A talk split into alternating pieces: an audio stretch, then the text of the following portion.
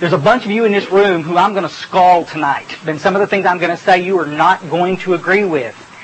Some of you guys are going to love what I got to say because I'm going to validate what you've been thinking and saying for years. And some of you, you, you love me right up until the point I say something you don't agree with, and then I and then I'm a little opinionated I'm son of a bitch. You see, and that's how. if I say something that makes you uncomfortable, maybe maybe you need to be uncomfortable. You don't have to agree with everything I say, but everything I'm going to say is going to come out of this big book. See, I'm, I'm one of these cats out there on the circuit that believes that we're killing a lot of people in AA. My first venue into this fellowship was about 1981, and uh, I didn't get sober for about seven years, folks, in and out of these, these rooms. The reason I couldn't get sober, everybody wants to let, let everybody else off the hook. Well, you just weren't ready. The truth of the matter is, folks, I would be in meetings and never hear about God in the steps. Okay? I spent years sitting in AA listening to you share your opinions endlessly. So try to come at this with an open mind. I'm just trying to make some very valid points that I think us as a fellowship needs to hear. Because I got to tell you something, folks. As a fellowship, we're doing a poor job carrying this message. We got one primary purpose, folks. Each group has but one primary purpose, is to carry its message to the alcoholic who still suffers. The message is in the big book. The message is the 12 steps. The message is God in the steps. The message is not your effing issue.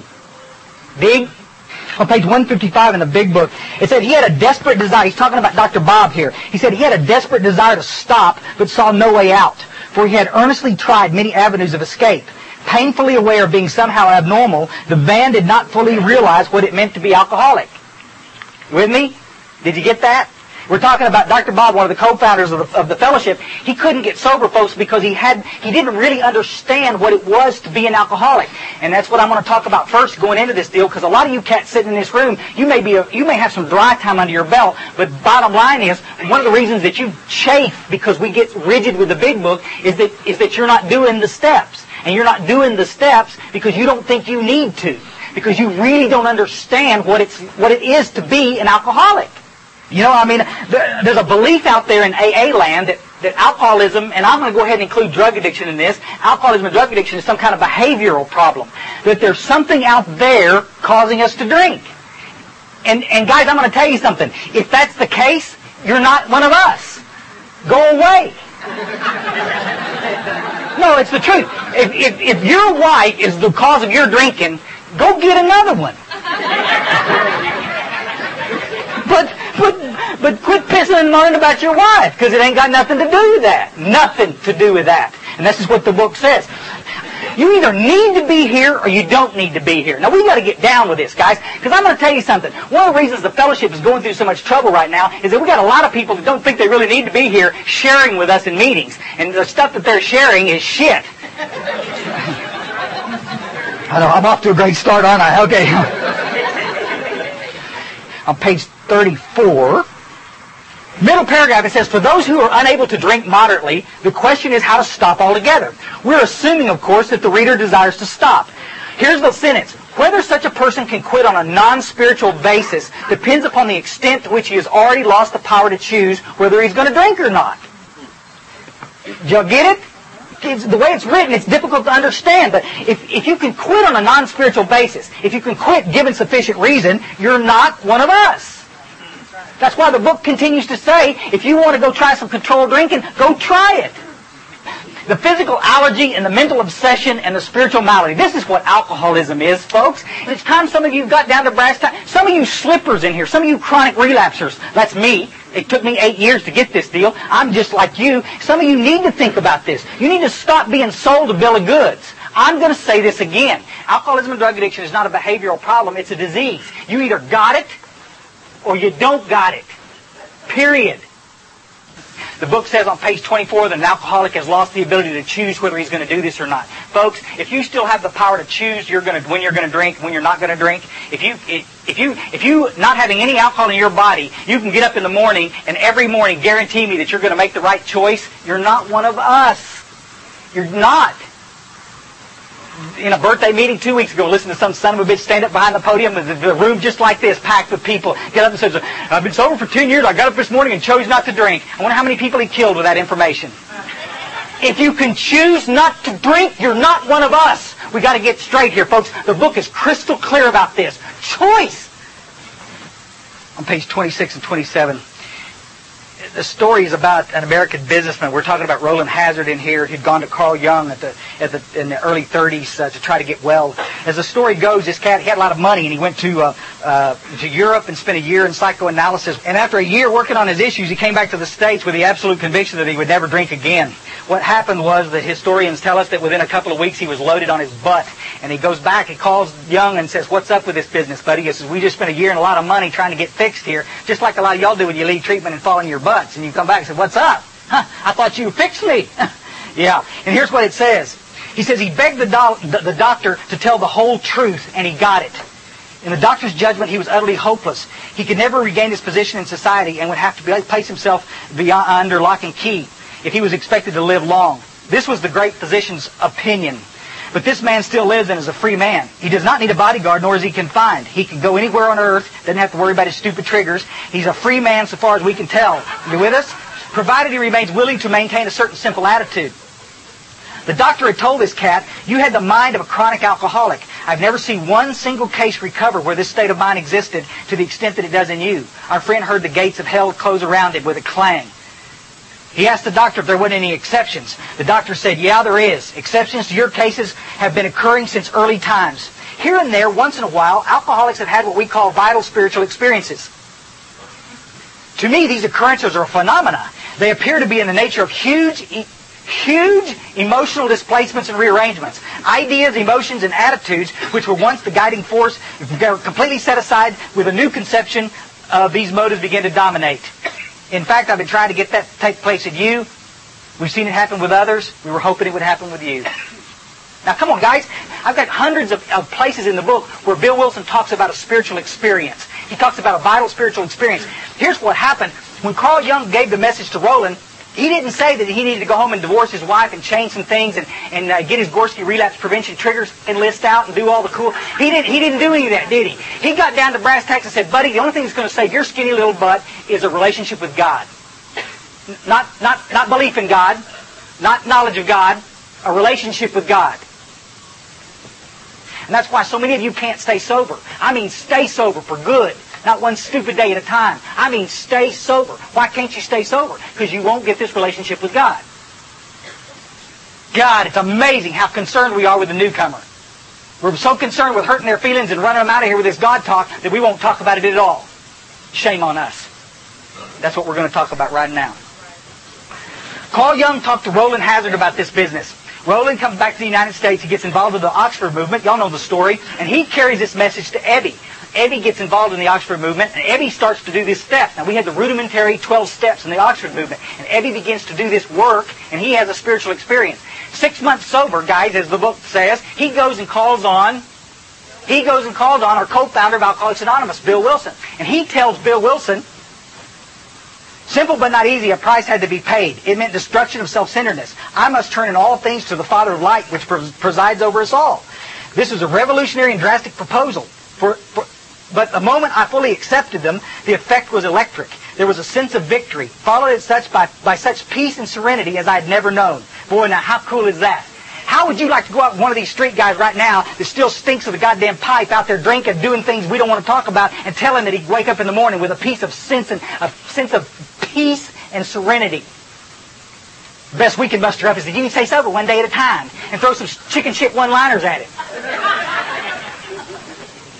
Ebby talks to him and just tells him point blank, if you want to continue to do this deal, you're going to have to grow spiritually. You're going to have to continue to do this deal with God. You're going to have a spiritual experience coming into the door, and then you're going to grow spiritually by working with others. That's the primary purpose that we talk about. By working with others, that spiritual experience is going to grow and manifest itself and change. Bill Wilson comes right back around and talks to Dr. Bob. What did he tell Dr. Bob? 90 meetings in 90 days. How many of you guys ever went to 90 meetings in 90 days and drank? Let me cut to the chase here.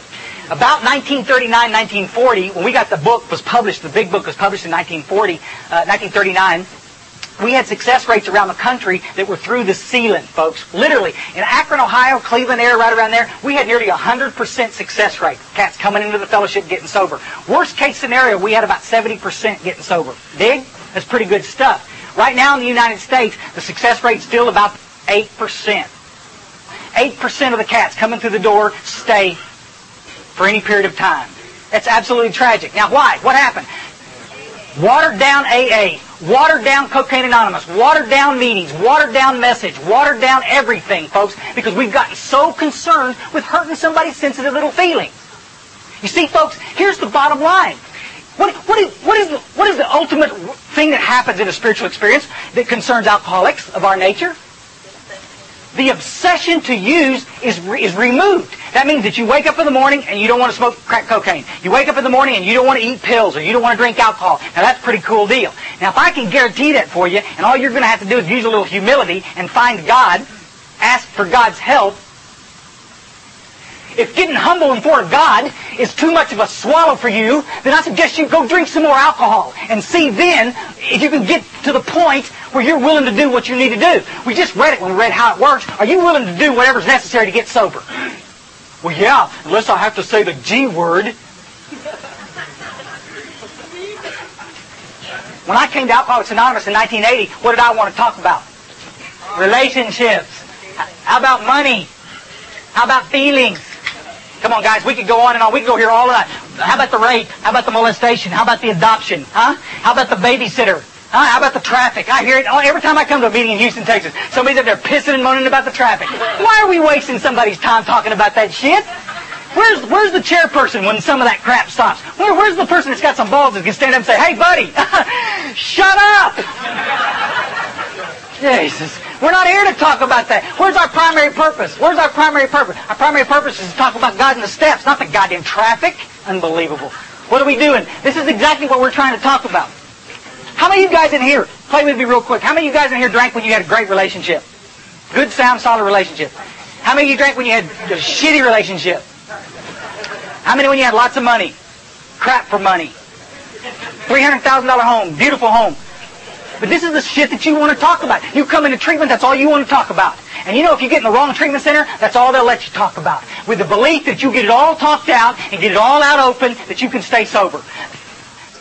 And we're walking into meetings, and all we're talking about up there. I'm up in North Texas, folks, and there's about 40 treatment centers within a very small, dense area. We're cranking in the Denton area, we're cranking about a thousand recovering alcoholics a week into our system. And they're all coming in with all kinds of good shit that they heard in treatment. And they're bringing their Gorski relapse prevention triggers list, and they're bringing and they're bringing their process talk, and they're bringing all the cool stuff they learned in treatment, and they're bringing it into our AA meetings. Now here's what AA did. Here's what AA did. AA buckled. AA buckled under the weight, and we backed away from the book and the solution that we had had for years, and we said, whatever works for you is fine with me. After all, these are just suggestions and the meetings went down the toilet, and the success rates went to shit. On page 44 or 45 it says, like a power, that's my dilemma. I mean, I've heard people time after time, Chris, you talk too much about God. You're scaring the newcomers off. What, what is this? There's, there's only one message that we have to carry. You must have a spiritual experience. Otherwise, the insanity of the first drink will stay with you and you will die. We are not here as a social group. Go to Herman's Sons if you want to just socialize. Don't come into my meetings if that's the only reason you're here. There's a difference between a real alcoholic and a hard drinker. If you're a hard drinker, let me tell you this, guys. You're talking about something that you know nothing about. I'm trying to talk about two things right now tonight that are the most difficult things to convey to anybody. What an alcoholic is, if you're not an alcoholic and you don't understand the obsession to use, you're sitting in here believing, truly deep down inside, that Chris Raymer continues to drink because he's weak. The other thing that's so difficult to understand is a spiritual experience. A bunch of you cats in this room have had the spiritual experience. The obsession to use has been removed from you. You are not staying sober one stupid day at a time. You have recovered from alcoholism and drug addiction. Isn't that right? And I don't have to say nothing. All I have to do, all I have to do is look at you and go, huh, huh? And you go, huh, huh, yeah, yeah. We don't even have to talk. We know exactly what we're talking. Isn't that right? We know exactly what we're talking about. How many of you have gone into meetings and listened to somebody say, take your time to work the steps? We're killing them all over the world with that shit. Now wait a minute. The book just said that a spiritual experience is necessary for me to change my life. Have a huge emotional display, a huge shift of attitude so that I can have a decent relationship with a woman, so that I can get a credit card and make some money, so that my creative juices will start flowing again, so that I can get happy, joyous, and free. And that's going to happen as a result of doing the work, which is going to put me in touch with God. It's a guaranteed spiritual experience if you finish the fucking 12 steps. But we don't have time to talk about that. Y'all with me? And we got some schmuck standing over here on the side because he, because he was able to wait three years to work the steps. He assumes that you're going to be able to wait three years to work the steps. But if you're a real alcoholic, guess what? You're going to die. How's that? You know, you don't, you don't have 30 days to get on solid ground. We need to get you to God, and we need to get you to God quick. This is the most powerful path on earth. It's called the spiritual path. And how dare us, how dare us as a fellowship water this message down. Take your time to take your time to sit on this. I'm telling you, we got... And we just look the other way as a fellowship. We look the other way as a fellowship says, well, it's an easy does it program. You can do it any way you want to. Since when is it your God-given right to kill the person sitting next to you? When we go into meetings, nine times out of ten, what are we hearing? Opinions. Somebody said it.